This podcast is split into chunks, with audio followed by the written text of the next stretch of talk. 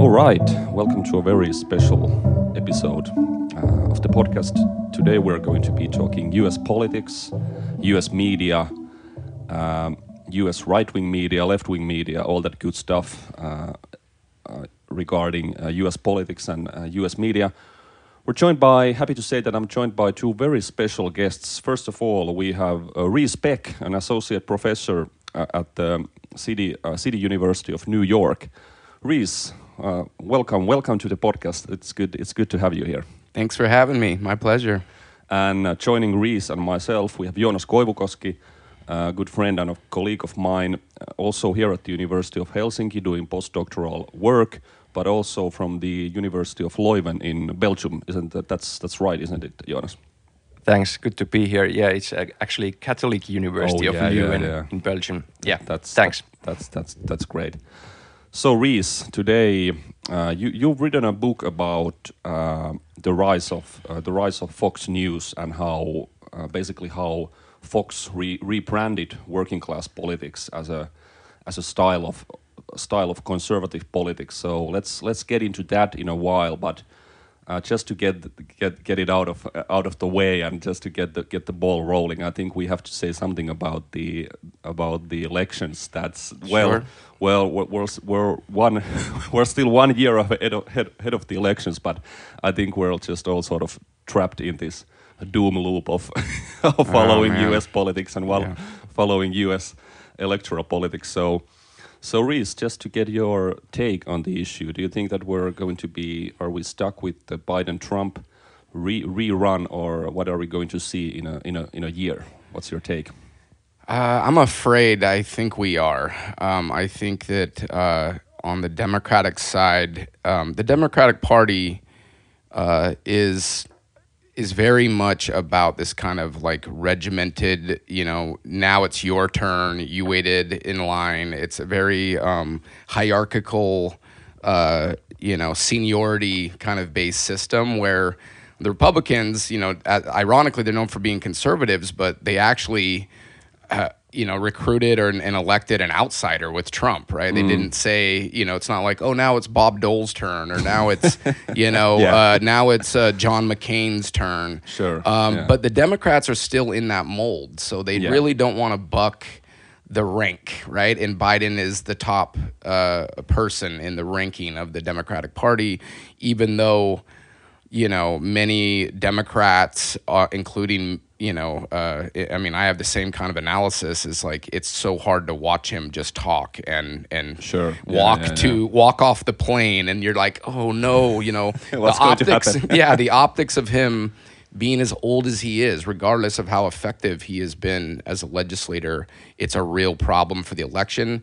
So there's alarm bells by Democratic donors, by Democratic voters. Everyone's saying, please, you know, can we last second uh, yeah. get someone new, yeah. like Newsom or something like that. But I don't see it happening. I think we're locked in on that side. With Trump, everyone's the only thing that could really happen is if some you know crazy event like he went he could still run even in prison but let's say these these all these various charges and, and indictments sure um, derails him where he he drops out i don't see it happening his lock over the the conservative base is is uh, pretty solid. Is a steel yeah. trap, you yeah. know. Um, so yeah, I think that's sadly um, we're in for another Biden Trump uh, matchup. That's what it's looking like. Yeah, yeah. Joonas, what what about you? Do you do you see it? Do you see it similar? Yeah, I was thinking. I I, I would like to ask Reece. Uh, do you think that it, the coming elections will be about Trump uh, per se? Because uh, I, I remember some. Um, one commentator in CNN uh, uh, claimed that it's going to be mostly about whether people are happy with Trump having a second term or not. Mm -hmm. So mm-hmm. this is fun, could be one of the sort of uh, uh, the main decisions of which uh, voters sort of uh, think of when they go to the voting booth. Yeah, I mean, there's so many things that are disastrous about Trump entering the American political scene, but one of them is that he sucks all the oxygen out of any discussion in any room. Um, he flattens the politics to like this hyper simplistic binary do you like mm. Trump or do you mm. not like Trump? I mean, in previous eras of conservative politics, there would be some nuances about debates between free market conservatives versus religious traditional conservatives, but that doesn't matter at all. There's no ideological nuances. It's really like, are you for Trump or are you against Trump? And then that is extrapolated to the overall election with Democrats yeah, versus Republicans. So, you know, I think that it, yeah, it's going to be about Trump. Every discussion is going to be based on, you know, how you feel about him. And, and I think that, um, Biden has such an interesting strategy, and I wonder if he'll do it again, where most people kind of engage Trump. They either try to be a clown like Trump or they or they try to be serious and either way he wins. Yeah. But Biden has has this like ostrich strategy where he just like goes in the basement yeah, yeah, and lets yeah. Trump like hang himself by his own petard, right? And it worked in 2020. I couldn't yeah, believe yeah, it. by marching. Yeah. Yeah, exactly, he may yeah. just do the basement strategy again and and let people let Americans be reminded of the chaos of Trump. Yeah. Um, you know, so I don't know. I don't know. We'll see. Yeah, what's interesting is that I think Trump's decision to uh, stay outside of the televised debates, for example. Of course, we are all aware of the nature of uh, U.S. commercial media and cable news, and we'll get into that yeah. later. But I think like there isn't even like a veneer of a democratic accountability. It's just yeah. like completely probably made the wise decision to I'm, I'm, staying out of this and this they're they're going to be I'm going to be in command of the debate uh, yeah. despite the fact that I'm just like doing interviews with Tucker Carlson at the same time so I don't even have to take part in this in this like sham. yeah, I mean it's it's a surprising um, act of of discipline by Trump because usually there's no camera he doesn't like. You know, if if there's That's a true. show, he yeah. wants to be part of it, but if you just look at it in a cold, calculated manner, it's more risky for him. If he sure. has the base on lock and he's beating everyone else uh, by, you know, more than double digits, like 20, 30 points, it's it's more of a risk to to do it. So I'm mm. surprised, but he's so vain that I I'm surprised. You know, like yeah, exactly. Um, That's yeah. true. Yeah, it's pretty disciplined. So what do you think about the? Let's you you studied as as mentioned you studied Fox and sort of right wing populism. Your uh, book is called uh, Fox Populism: Branding Conservative Conservatism as Working Class, and mm-hmm. I think we can we should get into that in a while. But I just wanted to ask you about the state of sort of the sort of the Democratic Party left and the sort of the populist populist energies uh, energies aso associated with with the Sanders project in mm -hmm. 2016 and in the beginning of uh, 2020, where it seemed that Sanders was still doing pretty pretty well. He won some. He did well in Nevada and in in the beginning of the electoral cycle. But how do you? What's the what's the state of sort of the uh, left strand of mm. the of the Democratic Party, sort of the populist populist strand of the Democratic Party at mm. the moment? Uh, it's it's hard to say. It's a good question. I was I was fortunate enough to see um, Bernie Sanders in Brussels the other night. Yeah. Um, at the the Beaux-Arts uh, uh, theater, and and he said something to the audience which I think is relevant to hear for your audience, uh, which is he said if you took a time machine in the United States back to the 30s, 40s, and 50s, if you asked someone, anyone on the street uh, you know, who's the party of the working class? They would say the Democratic Party. If you ask someone now in 2023, I doubt that would be their answer, right? Mm. That that they would probably they look at the Democrats as the party of the kind of educated elites, affluent Americans, and the Republicans, starting with Nixon and it continues to this day, are effectively packaging themselves as the party of the working class. Mm.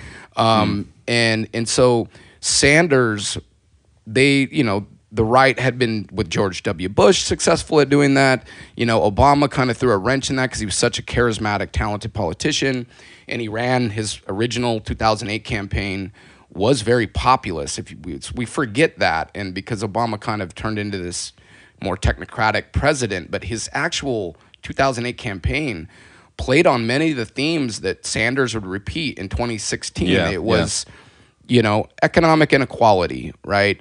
Uh, political corruption, uh, anti-war, right? These three pillars, right? Thematic pillars.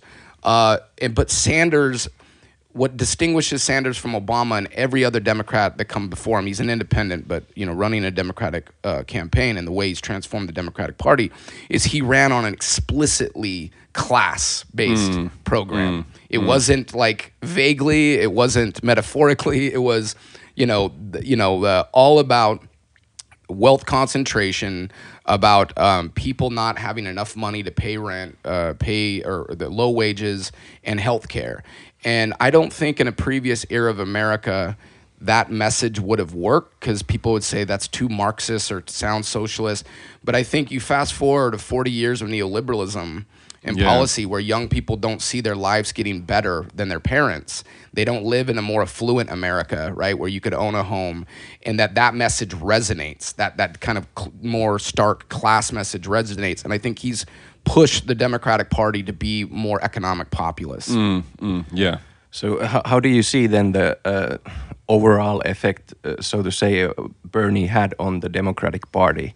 Do you do mm. you see that it uh, it made the party establishment go more to the left, or uh, how do you see it? Yeah, that's a good question. Yeah, I I, I think um, I think it's a mixed it's a mixed bag, right? In some ways uh, Bernie made a choice. He said, "I'm going to work with the Democrats." He could have said, "I'm going to, you know, leverage my grassroots movement uh, to be kind of an outside the Democratic Party force to antagonize them, or I can work within the Democratic Party to drive a kind of more social democratic agenda with better welfare policies, you know, better regulations." And I think, you know, there's things that I would never imagine Biden you know, Biden was a very conservative Democrat mm. for his entire career. We have to remember this. And the things that he's done in terms of industrial policy, the CHIPS Act, right?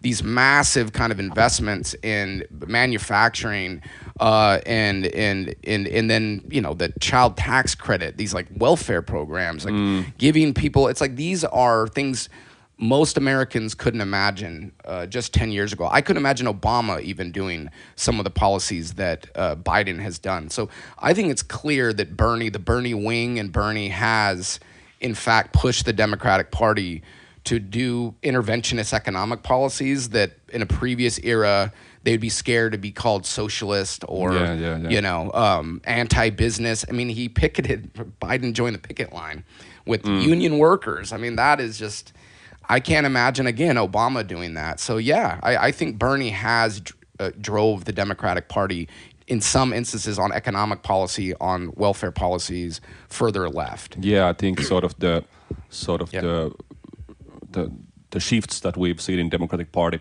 I I think well, of of, of course I. I agree with you in the sense that they have partly to do with uh, with the Sanders movement, but uh, on the other hand, I think they are, they're also probably driven by the whole geopolitical situations and uh, confrontation that's going to that's going on with China, and probably also with the fact that probably there were some experts in the in the Democratic Party establishment that sort of made the made the right analysis of the financial crisis, for example, and the mm-hmm. sort of the Obama austerity turn in, and that we shouldn't, uh, if we want to, if we want to beat uh, beat Trump we, we, we cannot we cannot afford to make those make those mistakes again. So it's probably a combination of different different factors. Excellent driving, the party. Hundred percent, hundred percent. They they they tried to work with conservatives. When the Obama in, uh, era, they backed off of more uh, stimulus policies that could have been more progressive, more robust, and they paid the price uh, to do that austerity politics to kind of accommodate that conservative wing. And yeah, yeah I think you're 100 percent right. He, Biden didn't want to make the main, yeah, yeah. the same mistake, and he had a front row seat to that because he was a vice president. Right? Yeah. So, yeah, yeah, exactly. Great, great point.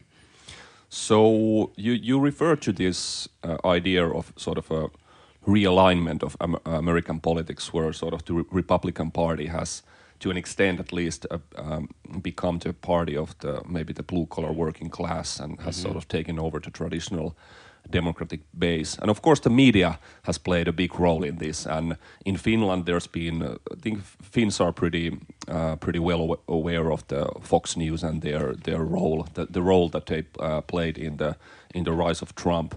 But you sort of you in your book you make the argument that the Fox News wasn't the first attempt uh, from uh, conservative uh, uh, intellectuals and media people to uh, to give to give rise or build build a sort of a media vehicle for conservative politics. So, what, what, were the? Could you describe what were the, sort of the previous attempts and where where, where did they fail? Whereas Fox, uh, what did Fox do right? Uh, wh where did Fox succeed? Sure. So, I mean, I try to make somewhat of a provocative argument in my book, which is most people think the appeal of Fox News is its political conservatism. I try to show the reader that, in fact, I, I it, much of the appeal is not its ideology, it's its style. It's it's this populist style. It's the narratives it uses. It's the type of hosts it recruits.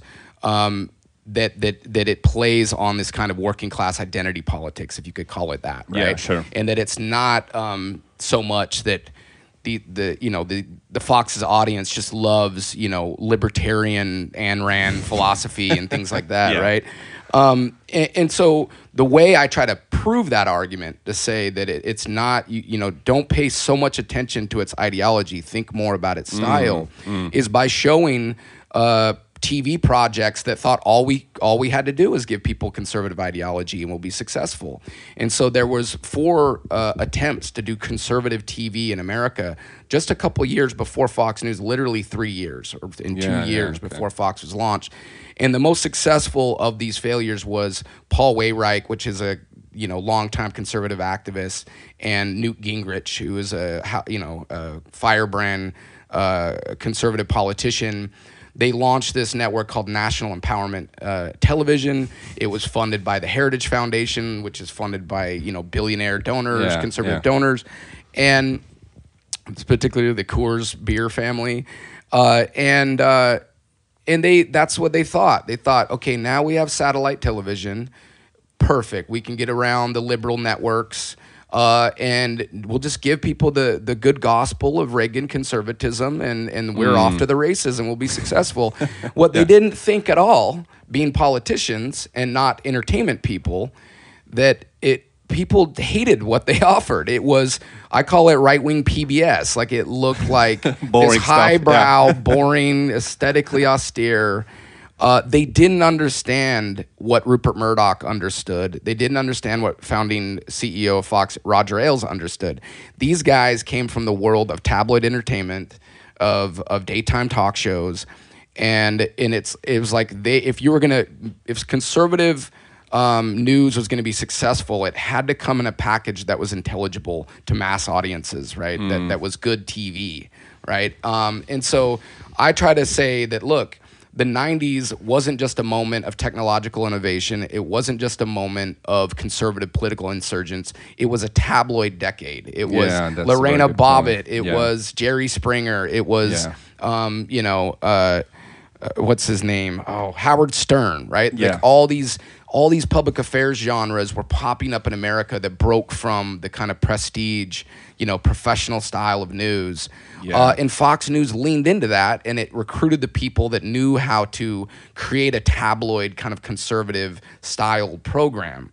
And it was that they rode the tabloid wave rather than running away from it like the other conservatives who wanted to, you know, they still, like their liberal counterparts, thought of TV in an educational sense, right? It was like to uplift people and inform them. Sure. You know, Murdoch has a much more shrewd understanding of, of, and I think correct at the end of the day, um, understanding. So that that's really what I get into. I, I talk about that it is the way that Murdoch kind of incorporated insights from his other tabloid properties, uh, starting in Australia to the UK to then the United States and, and this tabloid TV show called The Current Affair, which is like no one took serious. Yeah. It's UFOs, celebrity sex scandals, but it actually, I argue and show in my book, was a really important precursor to Fox News. Yeah, yeah. I think there's like when when Trump rose people were sort of fascinated with his Twitter presence. But he was, I think he was, he was sort of a tabloid guy. He was, oh. he was in the in the front pages of what what you had the New York Posts and all that kind of 100%. stuff. So he was a tabloid guy, you know, in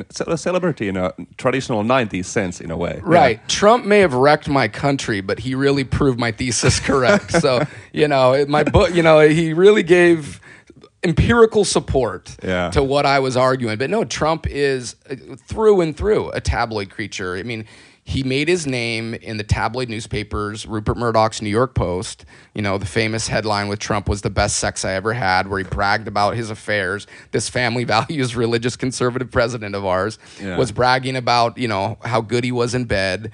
Uh, and then, and then you move to reality TV in the 2000s, which is Yeah. another tabloid genre, right? Uh, he dominates network television with The Apprentice. Uh, sure. And so he understands reality TV.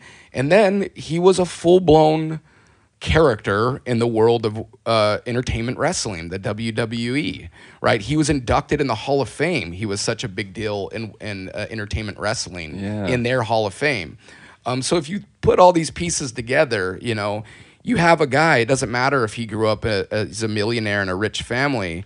He, like Murdoch, who also grew up in a rich family, they they are masters of the tabloid language. They understand how to speak to working class people, and more than that, they know how to antagonize taste differences. Yeah, In, in. America, right? They understand the divide between the college educated and the non college educated and how to stoke it.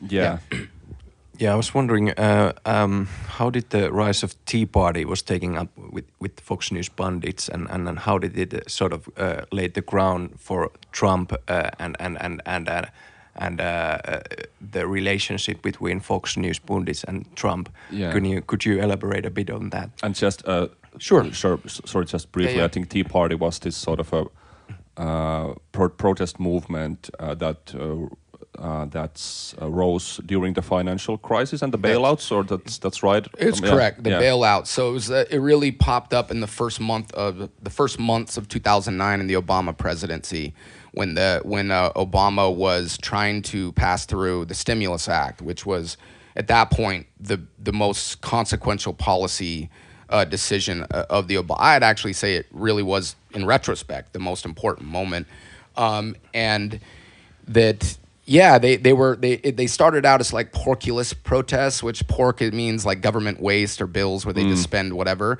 And then uh, this cnbc uh, anchor oh, i forgot his name. I, I can't believe it. But he goes on this rant and he's like on the, the chicago uh, uh, floor of the stock exchange. And he's like we should have a tea party protest. You know, we're, we're forced to pay people's mortgages who made bad decisions. And then boom, they that, that movement before took the Tea Party and then adopted all this like revolutionary era garb Yeah, with the yeah. tri hats and all that. And so yeah, I was on the ground. I, I interviewed. This is part of my book. Is I I it isn't just a kind of textual analysis of Fox News or an institutional history.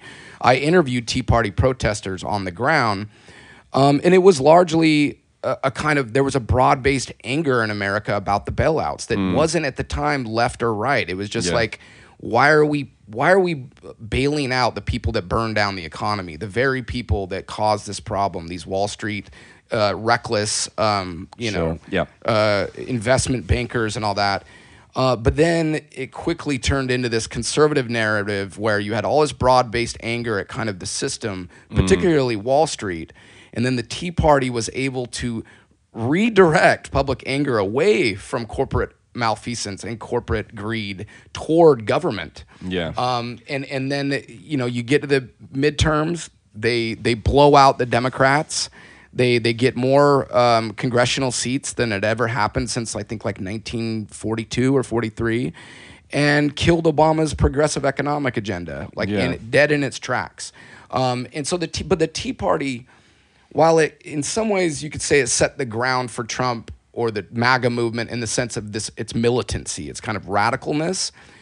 In other ways, it's so different from the Trump era politics because they were about the national debt, which seems hilarious to think about Trump caring about the national debt, or um, they were this libertarian, you know, free market ideology. What's so interesting about Trump is he kind of exposed that even that libertarian free market capitalism thing that we associate with American conservatives, um, he broke from that dogma. He he was like against free trade. Yeah, He yeah. presented an entirely different kind of uh, Bannon. Steve Bannon in him was like this economic nationalism. That's like, no, we're going to have protectionist policies.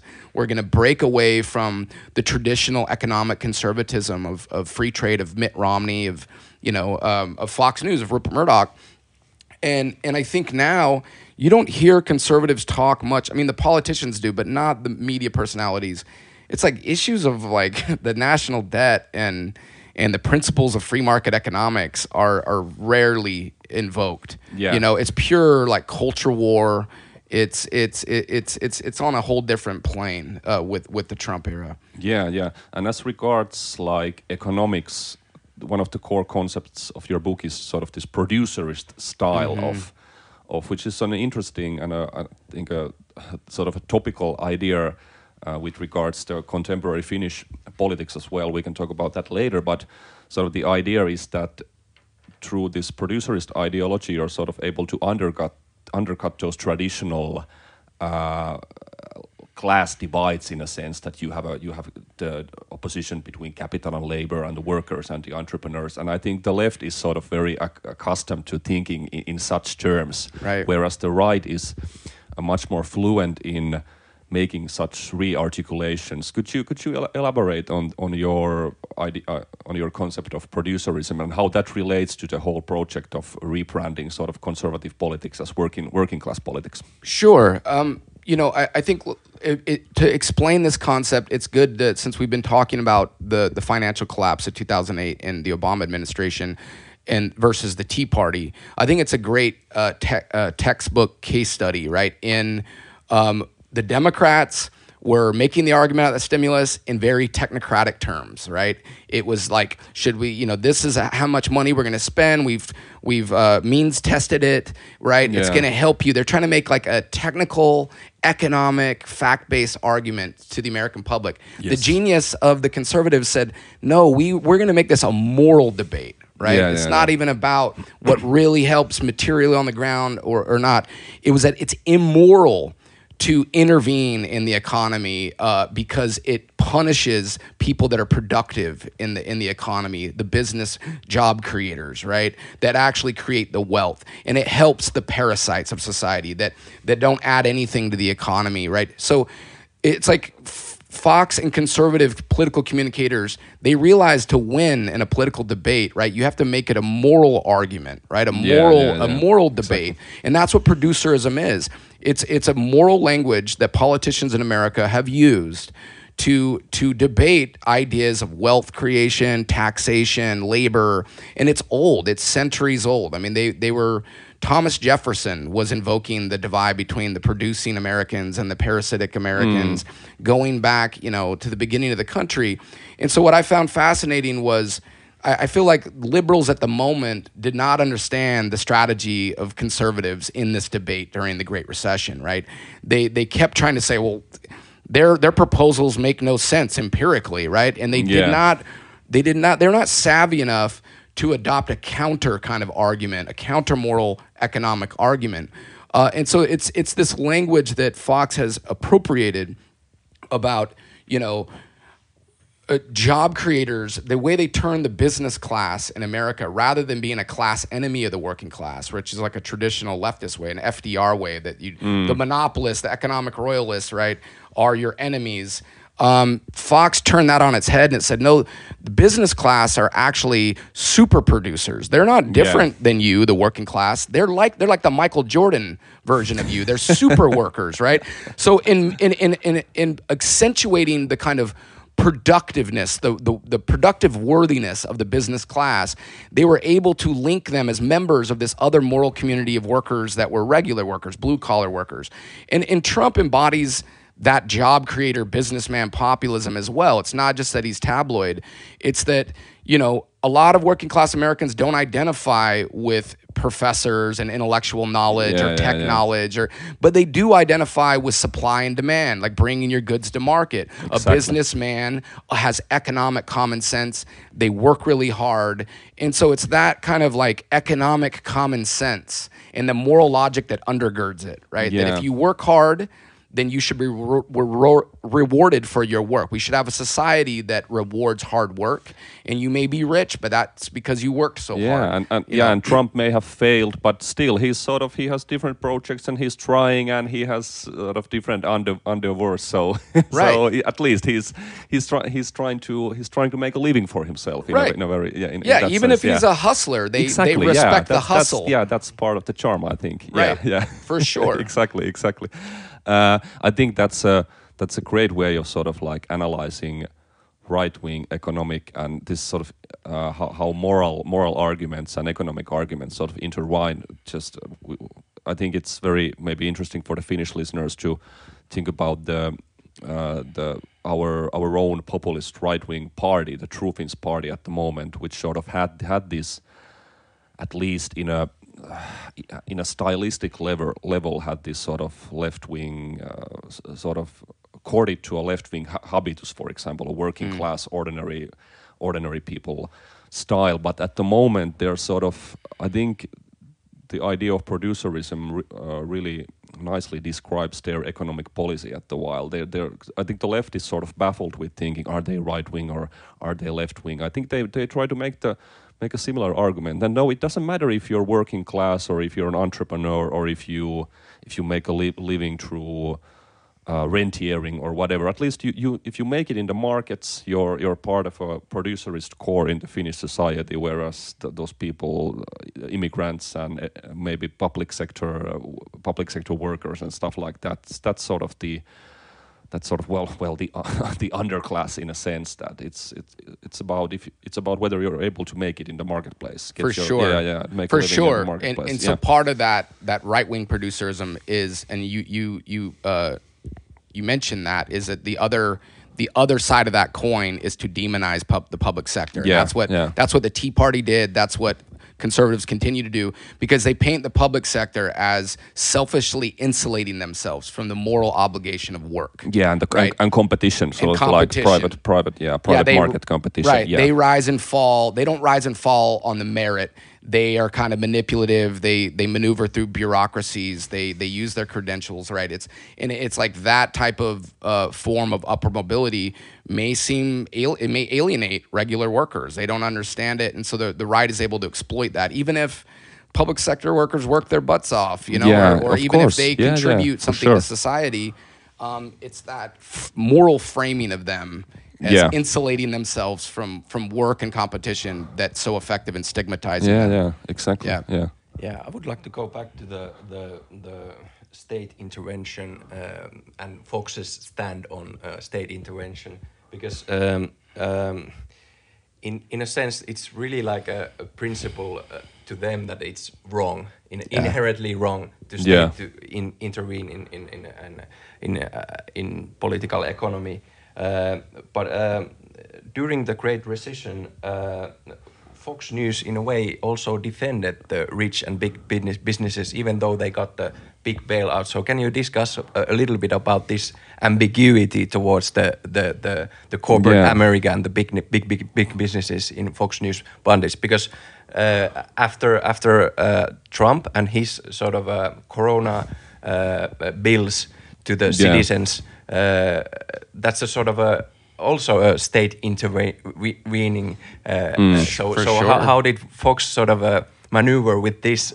yeah, yeah. I mean, it's it's something that I, I continue to be fascinated by how um, this contradiction, this clear contradiction between their promotion and championing of working class identity and their their um, you know vigorous protection of the most elite sectors of the economy, right?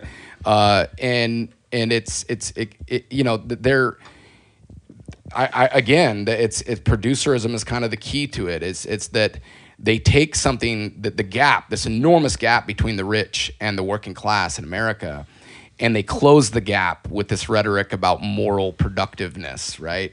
And and and it's fascinating. So they they turn what should be a liability that you have all this wealth and you've concentrated all this power and your life is nothing like the common worker. You have no mm. semblance of their their background. Um, and you're able to somehow put that group as if like a, a, as if they're a collective solidarity like they have solidarity together. Um, and, and i think there's that move but a lot of the ways that they do it is they simply pivot. They when when there's they take anger that's economic in in its roots and then rechannel it and redirect it toward other segments of the elite. So it's like they're able to like let's not talk about the wealthy. I mean, there's literally scenes in my book where there was this country singer that was talking about the bailouts, uh, conservative country singer on Glenn Beck, And he goes, blood was coming out of my eyes. I was so angry when I found out they used stimulus money and bailout money to buy like a golden toilet in Yeah, this Manhattan apartment, right? And Beck goes, yes, yes, yes, but aren't you angry at government? Right? He literally does it. It's like naked, right? Yeah, Where yeah, he yeah. he's like, okay, this guy's talking a little too much about Yeah, business for sure. Yeah, exactly. Let's let's pivot. Um, and you know, and, and you you see like pop figures and in anti-Trump pop figures like Eminem, the rapper, Yeah. where he tries to say to the American people, he goes, Trump has never experienced suffering in his entire life. Yeah. he's nothing like you. Yeah. You know, um, but you know, it it. it that, that these strategies, it's the pivot to academics and educated elites, right? Yeah. It's like that's the segment of the elite you should be angry about. And the reason why that move is so powerful is because Americans never really meet rich people. They're they're invisible socially, right? They they they the real rich people are Yeah. not in their lives. But act the the teacher that grades their kids' papers that maybe sound smarter than them, or the professional middle class person that they do see and encounter is a much more palpable, real social figure and a form of the elite right that that that has texture that that the you know the working class person knows. And the right exploits really you know they take the division between the rich and the poor. They pivot to the division within the middle class. So it's really between like the professional educated segment of the middle class versus the small business owner or the blue collar worker. And then they pounce on that that division. And that's how they largely so it's a it's a um, sleight of hand. It's a it's a, a redirection kind of move where, that, where they take that economic grievance and then turn it into a cultural or educational grievance Yeah, exactly. But how, how then Fox News uh, framed the, the, the, the corona bills by uh, President Trump? Yeah, I mean, th- there's all these contradictions, right? I mean, some of the most uh, enormous uh, interventionist stimulus policies this country, my country's ever seen, was in during the pandemic. Uh, and I do think it set the stage to kind of break from this free market Tea Party, even among the right. I mean, you have Josh Hawley, you have certain J.D. Vance, you have this new breed of conservative politician that kind of accepts a level of welfare and government intervention Yeah. that hasn't been seen before. And I think it started during the pandemic. It started with Trump.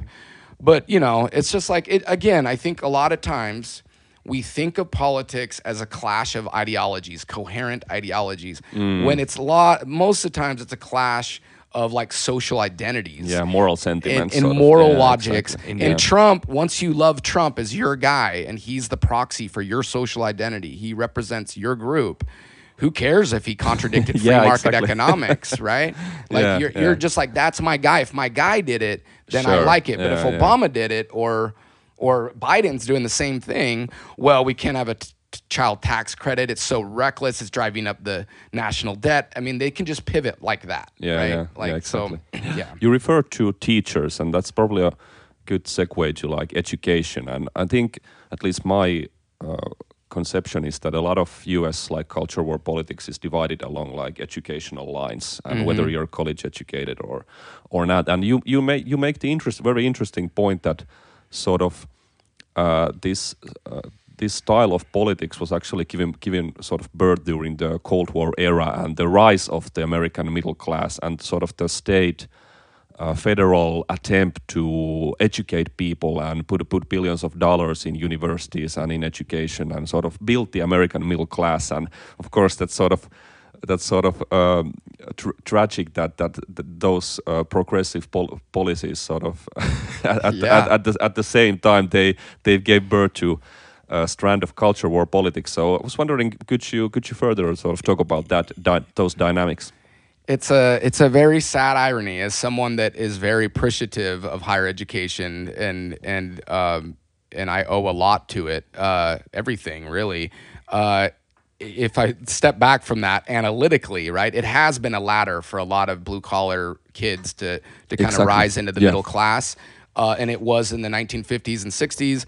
Now, it wasn't done in a benevolent way. It was really about the Cold War, and we got to be smarter than the Soviet Union. They just they had Sputnik. We got to you know land on the moon, and so it was all all that money and investment in higher education had a Cold War kind of logic to it. But uh, its results, like you said, catapulted so many Americans into the middle class. They had a college degree. Um, you know, you have this shift to like a post-industrial economy. There's more IT uh, technology mm. and industries. Infor- they call it the information society, right? Um, but yeah, the consequences of that was it then created a really strong divide within the middle class into two discrete subcultures. One that was more religious, traditional, uh, blue collar, and one that was more secular, yeah. uh, more uh, uh kind of uh, progressive, liberal, uh, liberal, yeah, liberal right? Minded, yeah, and and and it it set the stage for a new type of class politics before that deep investment in higher education and then that divide that it created in the middle class, class was understood in economic terms. It the Labor Party, I mean the labor movement, right, and labor unions were the main thing the Democratic Party cared about. That yeah. they had to appease the labor movement. And when you talked about class in America, it was it was about income, it was about property, it was about your profession. What that did, ironically, all that liberal investment into education set the conditions for a new meaning of class, a new understanding, and a new class enemy to be created. And the conservatives were politically savvy enough to read the landscape and the conditions and, and devise their own narrative about who mm. the upper class is. It's actually this educated cultural elite. Uh, and in doing that, you know, we live with that legacy today in the United States. You know, I think there's a militant labor movement that's on the rise, and I think Bernie has kind of reintroduced that older, like pre Nixon understanding of class in America that is about labor unions, mm. it is mm. about wealth, but it's still that hasn't overcome the working class identity politics of the right, right? That it's there. Trump is still showing that you don't have to deliver on economic policy and to be a working class champion, yeah, right? Yeah. And, and, so yeah, that that's the legacy that we're dealing with today. And and I think what I would what I find frustrating having more left politics is the modern left is inflexibly committed to to being to having the professional middle educate I'm mm. sorry to having the educated middle class be their standard bearer. Yeah. They still promote this idea that that's who a liberal is rather than trying to scramble that rather than trying to return to kind of more of a labor union image of the working class uh, and they do it at their peril. They're, they're kind of it, it, it really um, is frustrating that they don't realize the downsides of mm. constantly saying we're the smart party, we're the educated ones, they're the populist, they're the backward ones, uh, and and that's a major issue. Yeah. Yeah, this could lead to the uh, next topic uh, that we were uh, would like to discuss with you because you you studied right wing populism uh, and Fox News particularly in your career, but now you have uh, shifted towards uh, studying left wing media populism yeah. and especially the Young Turks. So, uh, uh, would you say that this uh, section of of of social media and, and, and social media entrepreneurs from the left they are actually advocating for more like uh, working class identities and more economic based sort of arguments?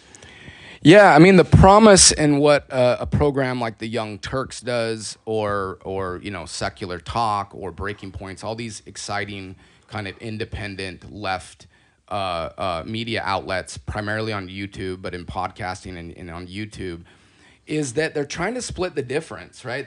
They're they're they're trying to say we can be tabloid, we can be exciting, we can have like a little bit of flair in like our news style. So that's like we think of that as Fox News, right? That's aesthetics, that's style, that's kind of culture.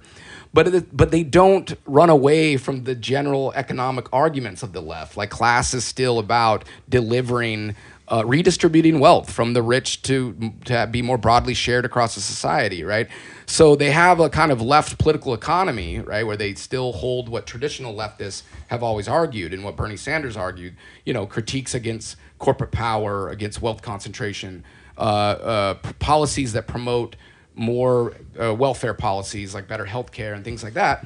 But they don't do it in a dry academic way, you know, mm. like if you look at a yeah. show like Democracy Now, which is like an independent left show that's been around since the mid 90s. To me, that's like your typical left uh, uh, leftist kind of show, and that it's all about anti-imperialism, very leftist. It all is about critiques capitalism, but it still does it in a PBS like yeah. NPR way. It's still like dry. It's still and so it's aimed at like activists, left activists like that style, educated professionals like that style, but it doesn't reach beyond those circles, those narrow circles. Mm. Where I'm interested in left projects that keep a kind of uh, left economic platform, like at policy level, but embrace styles that may reach young people, that may reach non-college educated people.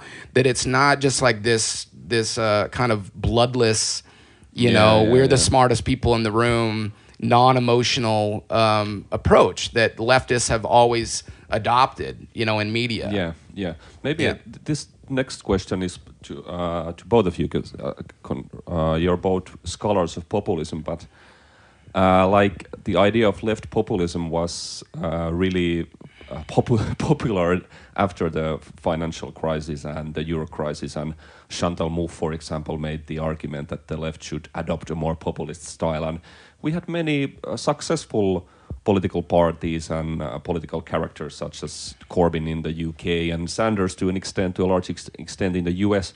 But nevertheless, sort of all those, well, we can we, we had a good discussion on the effects of left pop populism on US politics. But in Europe, at least, those those those projects failed mm -hmm. in, in, mm-hmm. the finally, so that. Uh, the European Union was able to sort of uh, crush the Greece opposition, and in in the Spain, for example, the populist party was sort of succumbed into the political establishment. So I was just wondering, like, what's what what do you think? What's what's next for left populism? Where where to go from here? Because I think the danger is that we're just uh, trying to. Did they did they do you think that they did something wrong or because I think the danger is that we we're just trying to go on with the same the cycle just goes on that, that the projects fail and then then we say that oh we should try it again and mm-hmm. how, how, do you how do you see this how do you see this question you want to I've, I've, talked a lot maybe you can well this yeah. is of course a really really uh, difficult question sure, and sure, uh, sure, interesting yeah. to uh, uh, think about it but yeah uh, I think populism is a very convenient tool for the underdog. So if you mm. are in the opposition, yeah, sure. you can make the argument that the elite is corrupt, and uh, we, if we could uh, claim power, we could do things better. For sure. So in that yeah. sense, some of the uh, some of the perhaps uh, some. Uh, the the when populists get to the power, sometimes they are tamed in a way that mm. the, the, the, the, their energy is uh, sort of not enough appealing to the uh, voters uh, because they become, in a sense, part of the elite. Mm, of course. Uh, but uh, interestingly, some of the right-wing populist leaders have been able to maintain uh, sort of or switch at least the antagonist positions when they get into the power. And I'm especially thinking about Donald Trump, who mm. sort of still continues to successfully sort of uh, articulate these sort of uh, uh, stark antagonisms between between the establishment media and liberal sort of elites and himself mm-hmm. and what he represents or claims to represent. And the same thing goes, I think, to some extent to Hungary as well, where Viktor Orban, when he came to power, basically changed the uh, sort of a no longer had internal uh, sort of enemies or, or, or antagonisms, but uh, found new enemies from the international sort of uh, level, yeah, the. EU or George Soros or whatever. So in that sense, uh, uh, I don't know. Is it the? It's hard to say why the left uh, populist mm. movements failed. I guess there are many sort of reasons that are quite explained can be explained on national sort of a contexts but uh, uh, it's i don't know i, I would uh, uh, throw the question back to you. What do you think uh, how did it is it why yeah. why left populism uh, has failed in the yeah yeah well perhaps yeah that's a, that's that's a that's a my, the, my own question is is is very it's easier to throw it to you than try to answer yeah. it answer it myself but yeah of course you can make the argument that sort of the institutional settings are uh, to a large extent against uh, left leftist politics and ideas in in Europe for example and and we we've talked a lot about like uh, political styles, and I think that's a crucial part of part of doing politics. But you also need to have the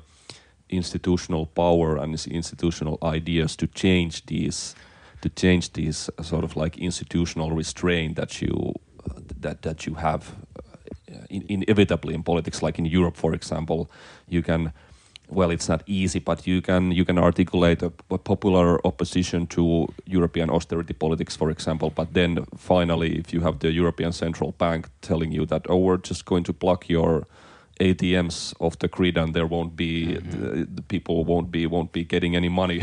so it's you you also you must build power and be able to be able to make uh, make, make institutional changes. Maybe it's maybe it's more for for right right wing populists, it may, might be easier to, for example, like Orban, he has been sort of very anti-globalist and anti-European Union, but still, if you look at the political economy of Hungary, for example, they're still, or they were at least. Now it's might be a bit more complicated, but they were. Well, he was well, he was the populist firebrand. They were still very dependent on like German car manufacturers, like making cars in Hungary, and they still were able to in sort of enjoy the the fruits of uh, of of global division of labor. So it, it might be to an extent it, it might be it might be easier to to cap those to cap those divides in in a way. Yeah. Yeah, I mean I, I agree with that that institutional you have to consider the institutional dimension of this. Like yeah, in the United yeah. States, for example, there's so much about our political system that is anti-democratic from the very beginning, right? Yeah. The electoral college, for example, you can win the popular vote, the most amount of votes, and lose the presidency as Hillary Clinton did to Trump, right? Uh, and, and, so there's that, and then the you know the Senate is extremely anti-democratic. You have 60 votes. There's all these things that that diffuse and kind of stop the popular will, like the expression of the popular will. That's a problem. Uh, the obvious problem is if you're kind of critical of capitalism and you live in a capitalist system, if that's the core of your politics, there's no there's no billionaire donors that are running toward you to give them, you know, mm. give their money to you to undermine their economic interests, right? Where the right will critique like you know, um, Bud Light for being woke, right? yeah. But there's no like teeth to that. Like that exactly. doesn't. Well, yeah. actually, Bud Light actually got hurt with that whole thing. but you know what I'm saying? Like their their populist uh, attacks against power don't really hurt power, right? Yeah, it doesn't, yeah, you know, exactly. where the left, what the left is proposing would entail, um, you know, some economic pain. But I think that's the usual. That's the usual answer that a, like a left uh, lament about why yeah, they're, they're not succeeding. Yeah, yeah, that's true. But I actually think there's something deeper that comes back to this issue of communication, mm, right, and mm. framing. And I think the way you can answer why left populism doesn't work or it, when it does is a similar question is when is conservatism seen as radical and where that soccer mom doesn't vote for it? And when is it packaged in a way that doesn't even seem like conservatism but it seems like something bigger and more universal? That's what reagan was. Reagan uh, executed an extremely radical conservative economic agenda, but did it in a shiny, sunny, happy, let's bring America yeah, back type true. of way. So the the insight to that is I think left populists, when you are tagged as left wing, that's a problem in itself. The goal is to make your left po- politics seem bigger than left politics. Mm, that mm. it's it's like they don't even common see sense, it. so to it's say. common yeah, sense. Yeah. They don't even see your party as a left like particular ideological project. They see it as um, confirming and validating deeper values of family, of nation, of of moral logics about who is rewarded for labor and, and work. And and so like I think the left you know, even the Young Turks, we had a debate the other day, is like, I think it was a mistake for them to say the home of progressives. So now you've just rigidly defined yourself. Mm. So it, it's like this balancing act that you must play while keeping kind of left principles at its core and policies, but your messaging should be more ambiguous and more uh, far-reaching. It should like uh, tap into kind of deeper moral arguments. That's the goal. Can you make your narrow agenda seem like a universal agenda? Yeah, uh, for sure. And, and yeah. that that that's what the right has done. When the right is successful, that's how it it, it executes it. And I think Trump. Uh, the danger of Trump, right, while he may lose, because if you look at 2020, 2022, that people started to see Trump not as this welcome outsider that's going to shake things up, but as a radical, mm. right? And so yeah. they lost 2020 and they lost 2022 because of the Supreme Court decision, right? Like Roe v. Wade. Like, in other words, conservatism is starting to appear to that soccer mom or that regular, you know, middle of the road voter as not something that appeals to something grand, yeah, yeah, but as yeah. something very narrow and Yes, militant. yeah, and- and and that's when their identity politics, their culture wars fail, and that's, why true. DeSantis is really bad as well as a candidate because if you're going to play the game of wokeism and social justice warriors and all that, you gotta. If it sounds too online and too Yeah. subculturally, it's bad. Yeah. But when you can make it bigger, like this bigger divide between the college educated and non-college educated, that's when it works. Yeah, one, probably one of the biggest strengths of, of of Biden and the Democratic Party will be that it's sort of seen as normie. It's normie politics in, in, a, in a sense. Yeah. yeah, you want to be exactly. square. You Yeah. want to be normie while somehow smuggling in some sort of pretty Yeah. transformative agenda, right? Yeah, yeah, exactly. I wanted to go to go back to the you, you, you your next book, as as we mentioned, is about sort of this left wing. Uh, popul- media populist projects such, such as the Young Turks uh, network. Uh, how do you how do you see the question between sort of media populist projects and political uh, or organizing? Like, do you should we should we see these um, left uh, populist pro- media projects ma- materializing as uh, divides within the Democratic Party establishment or the Democratic Party, or is it more about the ability of these uh, uh, left-wing YouTubers and podcasts to influence on a more, say, state level or, or on a more local level level put uh, uh, support uh, progressive or left-wing uh, candidates on a more local level. How, how do you see this question between sort of like media politics and political? Because you you you still you need to have ideas and you need to have media, but uh, but at the same time you must have to sort of the organizational vehicles for actually transforming it into policy and yeah and no, political no, change. for yeah. sure i mean Yeah. I, I think um, as someone that has looked at kind of you know liberal politics uh, you know i grew up came of age politically during the bush administration in the 2000s and and growing up in that media political environment you know liberal was just kind of a mushy category it like it encompassed everything from a hardcore socialist to like a conventional corporate Democrat. And what Bernie did, and then the media that rallied around him, they exposed the real divisions that were always there in the broad Democratic left between kind of the Clinton camp and this type of liberal versus like a socialist or a social democratic like voter. And then it manifested itself across the left media ecosystem. Mm. You saw people on MSNBC bashing Bernie, bashing kind of socialists, and and it was like a, a wake up call to a lot of leftists about that.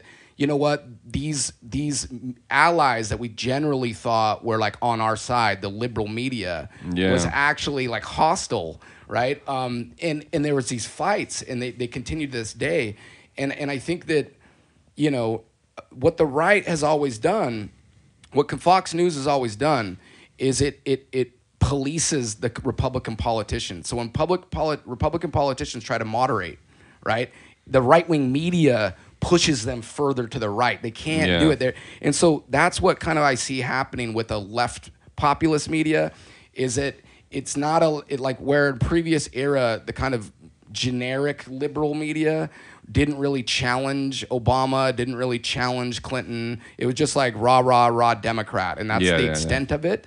Now you see those fractures happening institutionally. It manifests itself in this PAC, the Justice Democrats, which recruited Ocasio Cortez, which recruited all the other uh, squad members, which itself was inspired by Bernie's 2016 Yeah. campaign.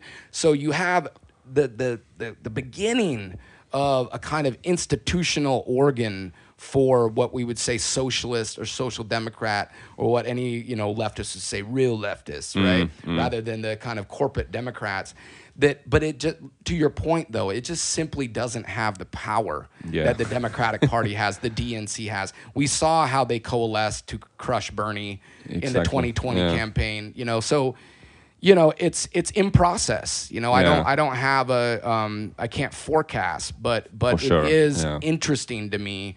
It's the most exciting division that i've seen in a long time. I mean in america it's never been okay to be a socialist But Bernie, what Bernie did was stretch the American political spectrum to make room for a new I- political identity option Yeah. on the menu of identity options.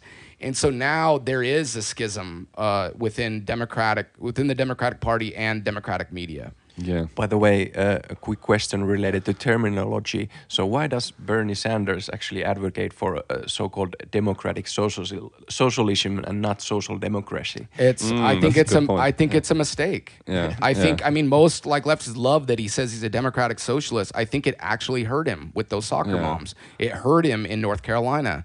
Like people see that they hear his talking points and they're great. He stays on message. He says you deserve health care. Yeah. It should be a right. That resonates. All these things that are, if they were executed in policy, would radically change uh, American economic system and society. But by calling yourself a democratic socialist. Yeah. You know, you, you know, it's better to say I'm in the tradition of FDR, like a move Yeah, like yeah, that, right? Exactly. That's smarter The than New Deal, New Deal stuff stuff or like even that, him yeah. invoking European welfare states Mm. is actually smart. It normalizes it. It makes it less scary. It makes it less like radical. Where I don't know, the label Yeah. people get hung up on these labels. you know, That's true. That's true. Yeah, and I guess the sort of the the the question of the third party or the, or the outsider candidate sort of reemerges every, every every couple of years, and this is something that like U.S. U.S. leftists debate in their own circles that. Are we just like simply stuck with the Democratic Party, or should we should we go for a go for a different party? And of course, you have the DSA in the states now, but still like a rel- relatively small player. But I don't know. Like, of course, the sort of the realist, cynical argument is that it's a two two party system, and if you want to make like major institutional change on a institutional level, you're sort of stuck with the stuck Yeah. with the Democratic Party to an Yeah. extent. Yeah, Yeah, I mean, I don't know. I, I think Yeah. the I think until you get ranked choice voting, the third party discussion is irrelevant. Like Yeah. and and I don't buy like a lot of people on online, the online left will be like the most leftist thing is to be third party because Yeah. it's so cool to say you know the Democrats suck and they're they're just corporatists and it's all going to be the same. There's no difference between Trump and and uh, Mm. Biden, Biden. yeah. I don't know how you could say that at this point with with the the progressive NLRB, how much he's like how how much it supported labor unions. yeah. The National Labor Re- Review relation. Board. Yeah, right. yeah. And and like to say that he's no different than Trump is crazy. Second, to say that January 6th was not a big deal, that I, I can't I can't wrap my head around. Like how you can't obviously see this guy has authoritarian impulses and uh, and then third, the third party argument they haven't made the case to me. Their argument is um, if you keep voting for Democrats, they they take advantage of your vote. They take it for granted. They're never going to do Mm. anything. You punish them, so like they'll feel the pain, right? Yeah. When a third party candidate gains votes. But I've never seen a third party the the the conseq- the, the subsequent election that Democrats are like, oh man, that really hurt us. We better run a progressive. They run Yeah. a more conservative candidate Yeah, after. Like true. when Yeah. when Ralph Nader did that in the Al Gore versus Bush in 2000, they didn't run a more progressive president. They ran John Kerry the next election. So Yeah. I don't see the evidence that third until you have those institutional policy changes where we would have ranked choice voting, then Mm. I could see something really good movement because you'd have the right infrastructure and institutional setup for third parties to flourish. But they're they're irrelevant at the at the moment that we live in, like the, as far as their voting power and what they can do, and and so you know I think it's. I think it's dangerous. I, I, I think you know to to kind of do a boycott in this election with Biden and Trump, a boycott vote or a protest uh, Mm. vote. I, yeah, I, I don't like that argument. yeah, yeah, yeah. Talking about the January 6th Capitol riot, uh, it's an interesting sort of twist during your career that you were actually one of the media scholars who gave a written testimony to the Congressional Investigatory Committee.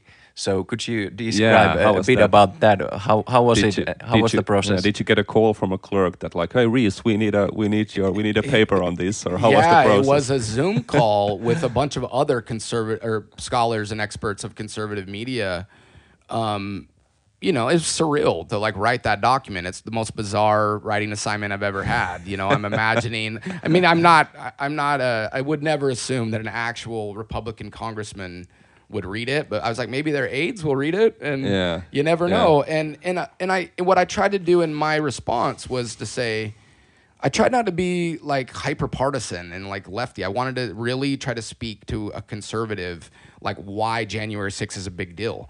And the way that I did it was to start with someone something they admire, which was the Tea Party. And I said, look, you they probably participated in the Tea Party.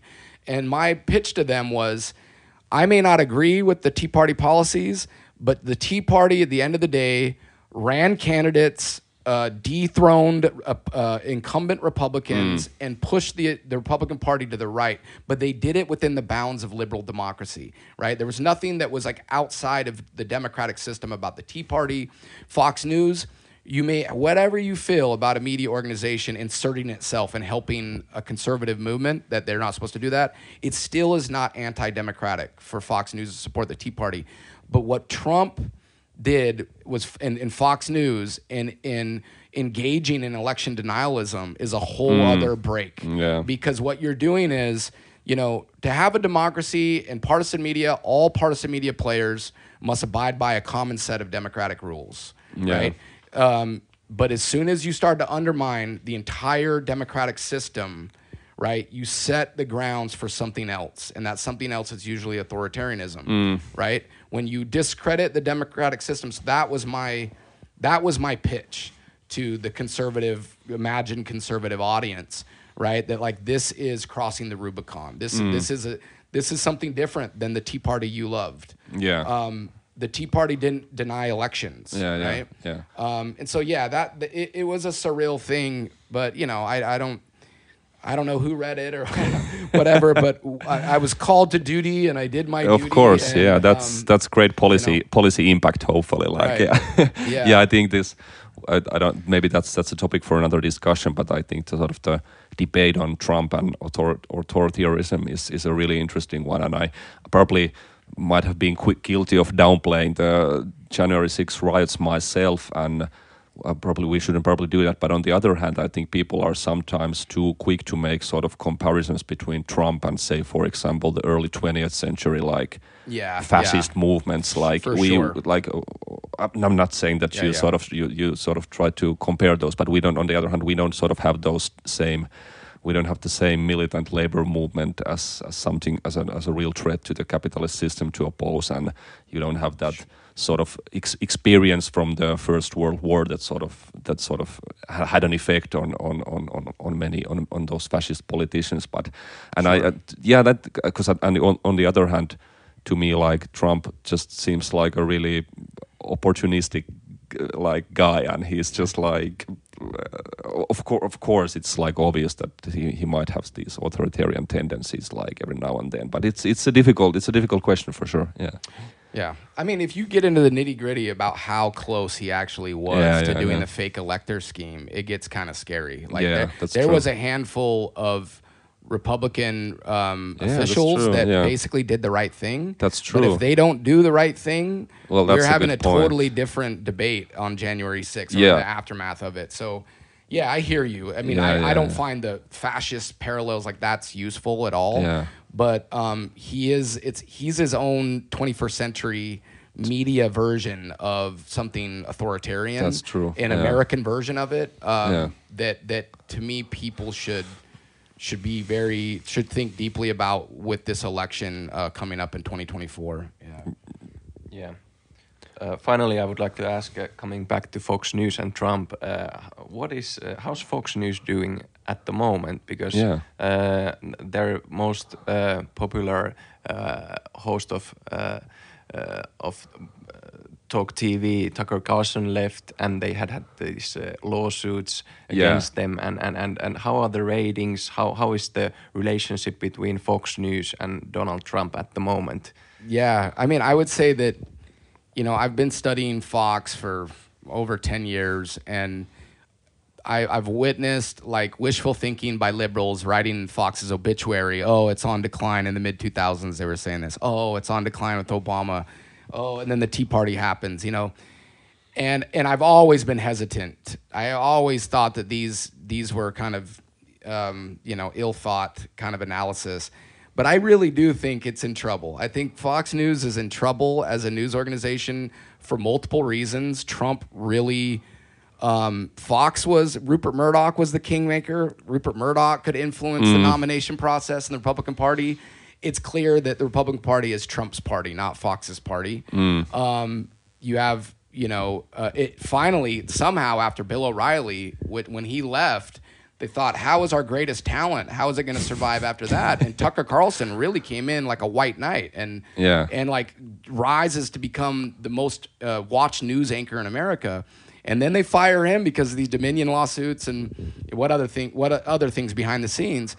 And you know their ratings are lower be- after Tucker left. Jesse Watters has not replaced Tucker. That talent, that audience.